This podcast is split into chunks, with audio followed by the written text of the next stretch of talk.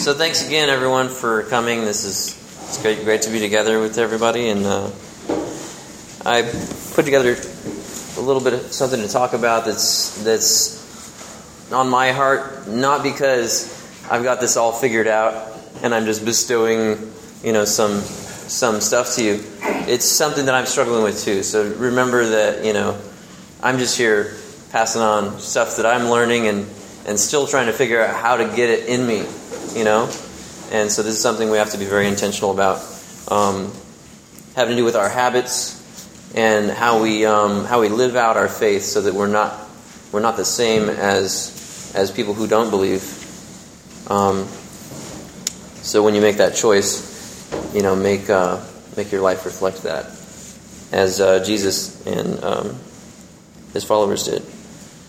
One little quick prayer, get God into this even more.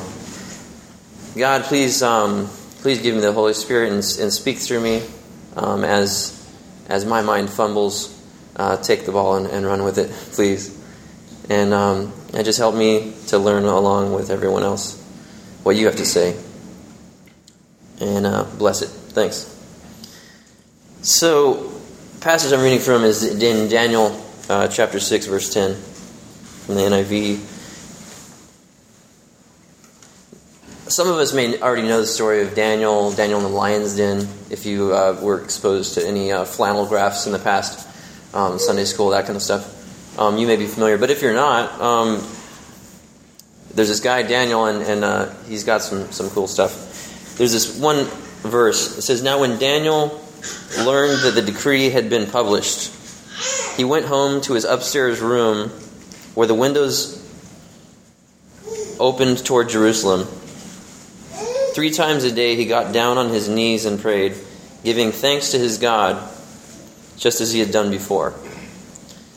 So when I read this, I, I think, you know, there's a, the decree that it's talking about is, you know, Daniel was always um, methodically, regularly reaching out to God. He had a relationship with God. It was not something forced, you know, in it wasn't like, oh, I really got to do this kind of back and forth sort of thing. It was just, it was just, this is just how his life was.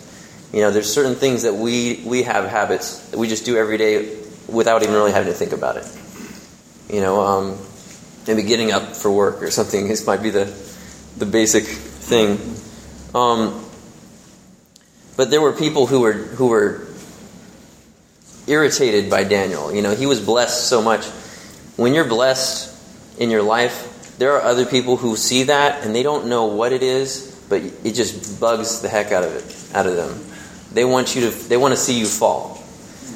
And Daniel's no exception to that. So, so they they crafted a way to make this this law to trick the king into making a law that anyone who bows to anyone, any god besides you, O king, you know this guy, and they're appealing to the you know the selfish you know glory nature that someone who has totalitarian leadership might be drawn to. This is a recurring theme in the Bible, might add. Um, and so, so he passes this this law, and it can't be reversed.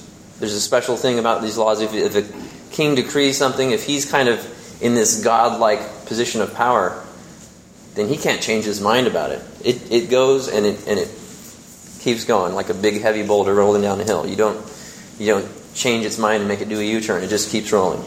So, so this decree has been passed, which puts Daniel in danger from this culture and the society and the and the laws around him. But as we read this, it seems like he's not afraid at all. It, he's unwavering. He just does exactly what he does because he knows who his ultimate authority is. And I think that's inspiring. So there's there's three takeaways that I get from this passage, and then we'll kind of explore a little bit from each of them. The first one that I get from this is is honor God before men. You know, that's the one thing that really gives Daniel clarity as he goes through this thing. You know, like I think it would be it would be stressful at some point when you actually think like I could be killed for this.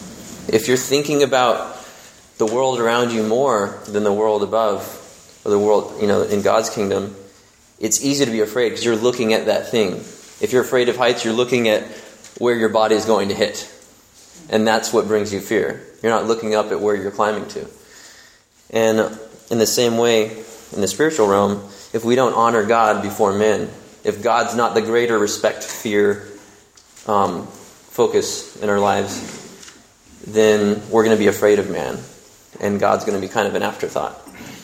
It's easy to fall into that because God's not physically bumping against me in the same way, you know, people in my surroundings are yelling in my ear or, you know, shaking their fist from a car that's driving down the road. There's all these interactions we have that you can't really ignore. Um, and with God, when He's speaking with a still small voice, it's easy to miss if we're not listening for it. So honor God before men. Daniel did not pray more publicly because there was a new law to defy it and prove a point.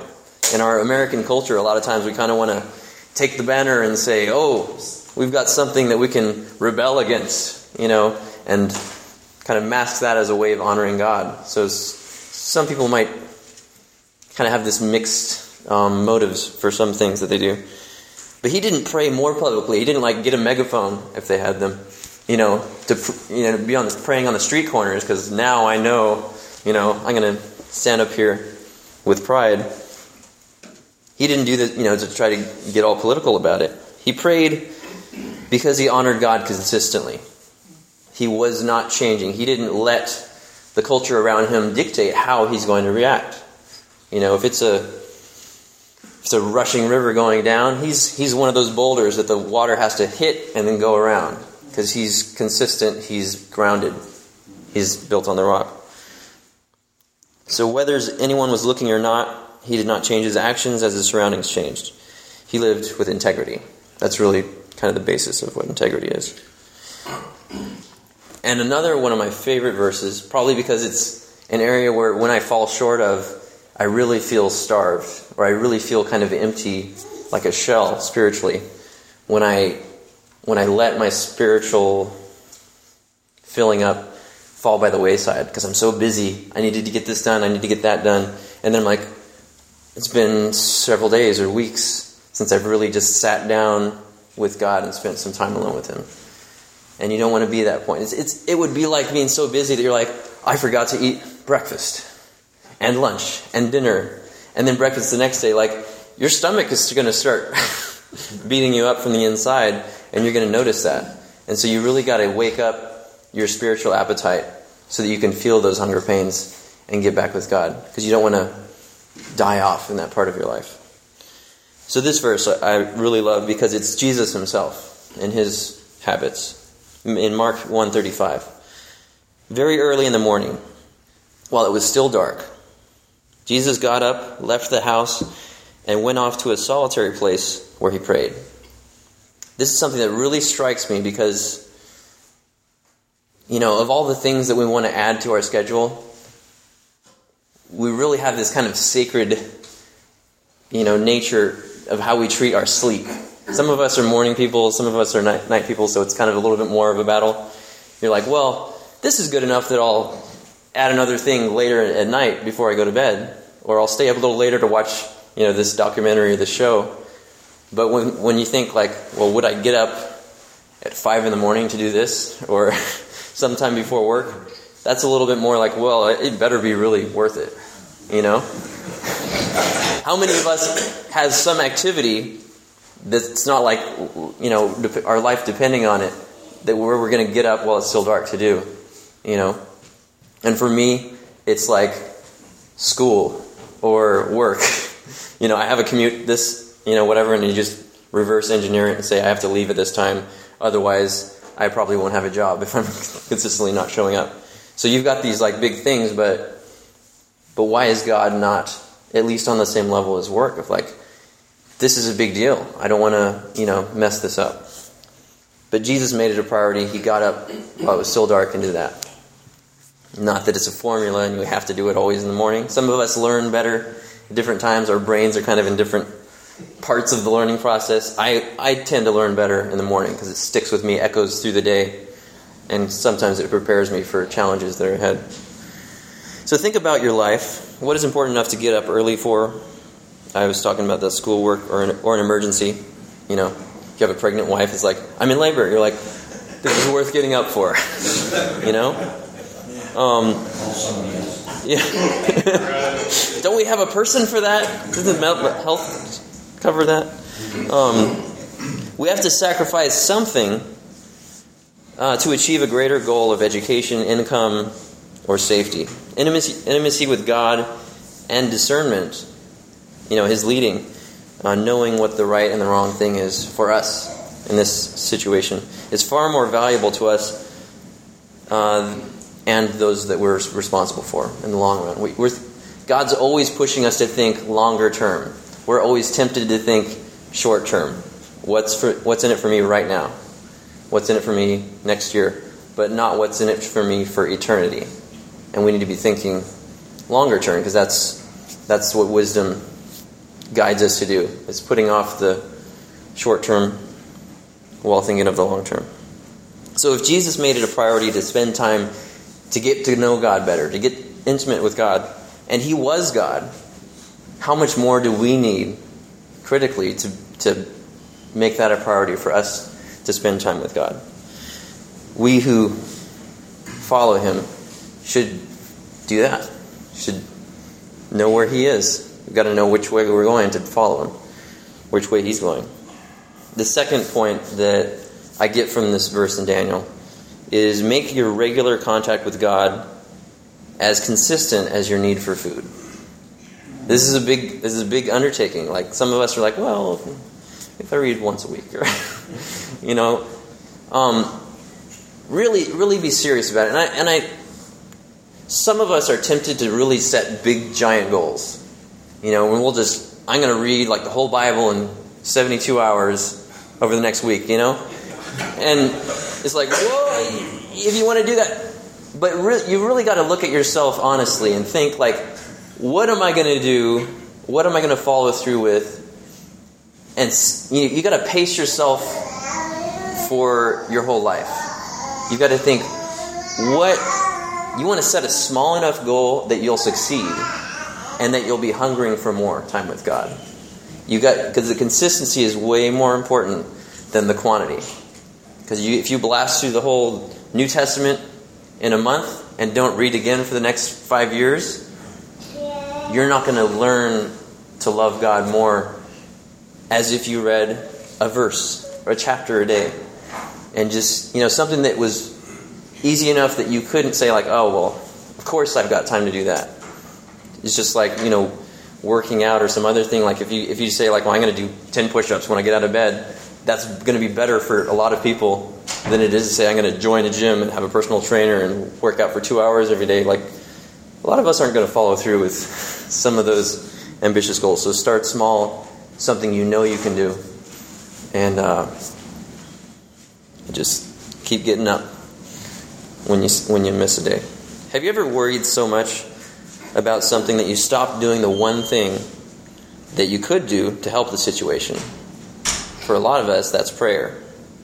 You know, we think about, you know, things that we worry about, like, oh, if I work a little overtime, then we can figure out this financial problem. If I did a little of this, did a little of that. But a lot of times, the, the simplest and the most powerful solution is just get with God.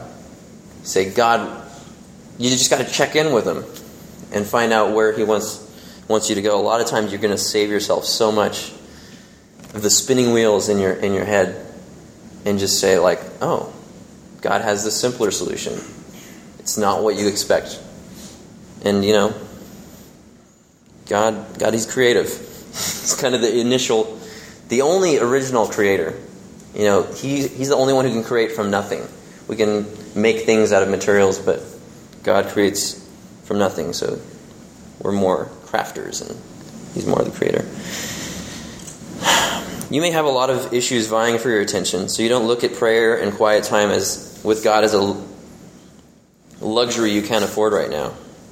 It is necessary to keep you spiritually nourished and connected to the only one who can handle all things and guide you in the, to the right path for your situation. So some people will look at it like, I don't have time for the luxury of hanging out with God and just ruminating on His Word, that kind of stuff. But it's like, just like eating, you need it. You need it to, to grow and to be healthy. So, so uh, get your dose of God. No matter how busy you are, whether you're on vacation, whether you're having the most hectic work day ever, you know, plug in. Even if it's just reading that one verse that gets you through it, like you're like, I know this is going to be a big one.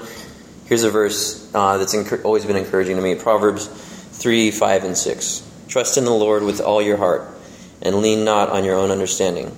In all your ways, acknowledge him, and he will make your paths straight.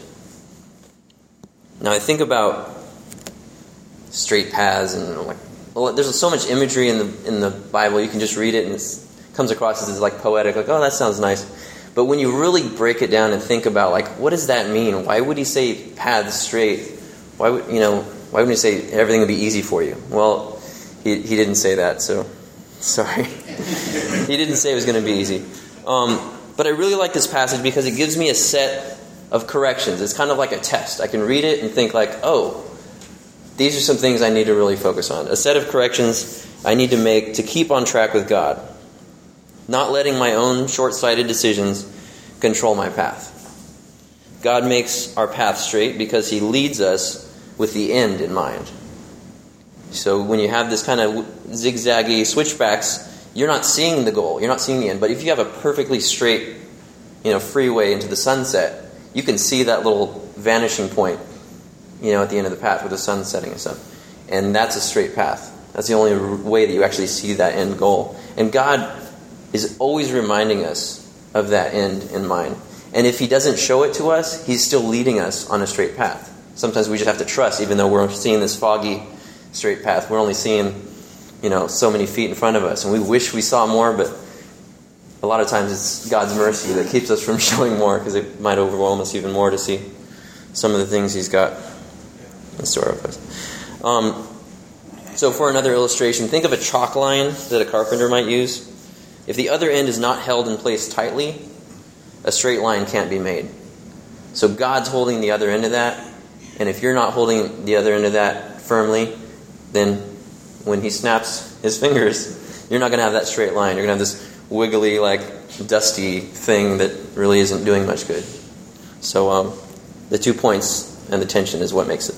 Like sometimes we pray for the tension to go away, but you know God knows knows better than us. When God's not allowed to lead, we change directions often and take more wrong turns and detours, keeping us far from where He would have chosen to lead us.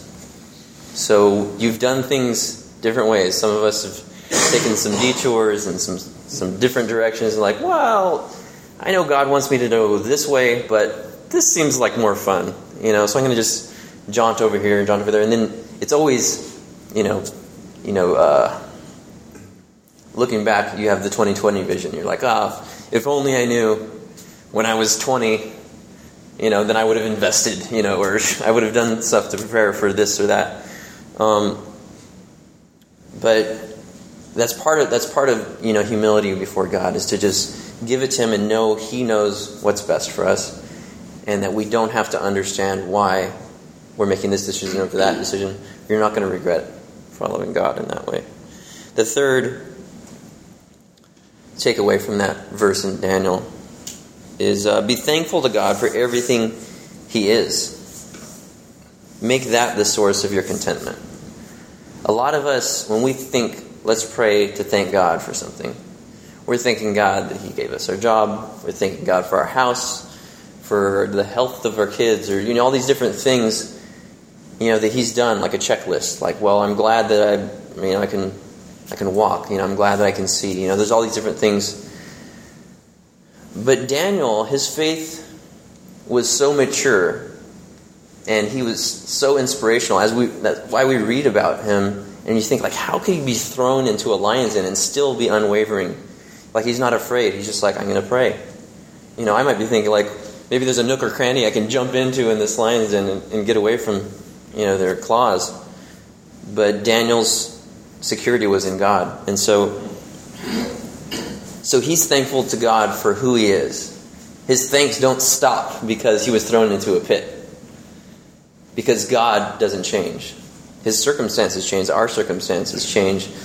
But if your thanks is in who God is, then no one can take away your joy. It's tempting to thank God only for what He's done for you personally. God is worthy of our thanks even if we don't see evidence right now of His provision. Sometimes we're blind to what God is doing, but if we can trust in His reputation through reading His Word or just seeing what He's done, you know, even in our past or in someone else's, you know, present. If we can trust in His reputation and goodness now, we will be blessed. John 20, 29 says, Then Jesus told him, Because you have seen me, you have believed. Blessed are those who have not seen and yet have believed. He's talking to Thomas, one of the um, disciples, who was doubting after Jesus died on the cross, was resurrected, but he didn't. He heard people say he's alive, but he's like, if if I don't see the holes in his hands and the gash in his side and put my fingers in them, I won't believe. So Jesus shows up and says, Here you go, put your finger in there. I'd be a little queasy for that. I'd be like, oh, Yeah, I see it, it's good. I believe, you know. But but Jesus is like, You said it, so let's let's do this. And we don't have to look down at Thomas because he believed. He was honest about his hangups. He made them known, and he listened to Jesus when Jesus said, All right, I can work with that. But it's interesting that Jesus, you know, uh, highlights how much more blessed we would be if even when we don't see, you know, how long would it take for Jesus to go, you know, to show up again and be like, all right, all right, uh, line up. put your fingers in, in the holes, you know, because we're all kind of this doubting Thomas, you know, at times. I, I know I am, where I'm just like, well, I don't, there's so much I wish I could just give Jesus a hug. I wish I could just like talk to him face to face, have him explain some of these hangups that I'll have about like, what is, what is this in the Bible? God, like, this is really confusing. You know, what, this situation is so, I don't know how to explain it to anyone else. All my atheist friends are coming to me like saying, look at this. And I'm just like, I don't know. I know God is awesome. I know He's good to me. And this is a weird situation and it's a historical thing. Whatever. I don't, I don't have to have the answers to know that God is good. God's blessed me, and He'll continue to bless you know those who who uh, trust in Him. But but if you haven't seen and yet you have believed, you're even more blessed. And there's some comfort in that because hey, I've got that advantage. I haven't seen, you know, not in the tangible sort of way. But I do. But I, as I trust in Him, I start to see more in the evidence in my life as He blesses me. Daniel trusted God, prayed regularly, and was eventually sentenced to what seemed like certain death for living in faith. God saved Daniel from death, but even if he had not, Daniel's faith was not dependent on the outcome of his circumstances. It had more to do with his familiarity with God's character. Now it's time to kind of be a, talk, sort of talk about myself, a little confessional sort of thing. My life has not been threatened by others for exercising my faith. Yet I still struggle to spend enough time with God each day. I'm like, I don't have the obstacles that some of these people in the Bible have. But I still, I still struggle. So what is it? Nobody's threatening my life. My struggle is not against physical enemies, you know, people plotting my death, but it's with myself. It's with my own selfishness, my, my amount of self control. You know, um, I am the reason for the distance in my relationship with the Father God, the Son, and the Holy Spirit. He's eagerly standing at the door knocking, wanting to get to know me better. And I find myself too often rolling over in my bed under my covers, wanting five more minutes of sleep. So if you can identify with that, you know, we, we need we need prayer. We need to pray to God and say, God, sometimes I don't want to spend time alone with you. you just confess that. Sometimes I don't feel like it. Sometimes it's not fun to read through certain passages of Numbers and, you know, I'm just like, I, I just don't feel like it. But when I do, when I go through it and I, and I, and I make that sacrifice, um, God blesses me. And I never regret it. So I'm going to close in, in prayer. And if you, um, if you can identify with that, and just, you know, let your heart also pray with mine as I, as I close in prayer. And then, um, and may God help us to get a picture in our mind of what He wants for us as individuals. When, where, and how much time to spend with Him on a daily basis. Where can you do that? What is the time that you're uninterrupted? Maybe you have a 15 minute break. Maybe you have a lunch break at work. Um, maybe you've got kids running around. It's only when you're sitting in the bathroom. I don't know. You got to get creative. Um, but let's let's pray. Mm-hmm. Lord God, you are the the author of each of us and of all creation. You know what our struggles are. You know what our hang-ups and our doubts and our issues of self-control and and focus. You know how distractible we are as men. And sometimes we're just kind of stuck in, in guilt of like, well, I'm, I'm just not really living up to the standard that I, I even wanted for myself, let alone thinking about what God's perfect standard is.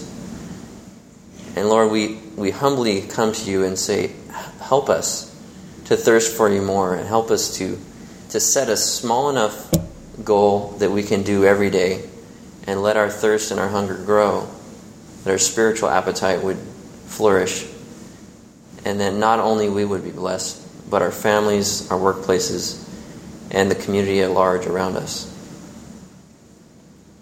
When each of us gets a thirst and a hunger for you on our own, that we spend time with, with you as Daniel did, our world's going to be changed. And your kingdom will expand and you will be glorified. And that's ultimately what we want, and if not, what we want to want.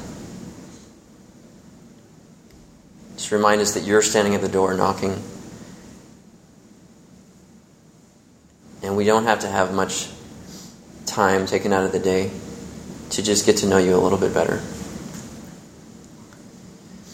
Bless our efforts, Lord, and give us a picture of, of how you would like to meet with us in a way that's most effective for us to establish godly habits.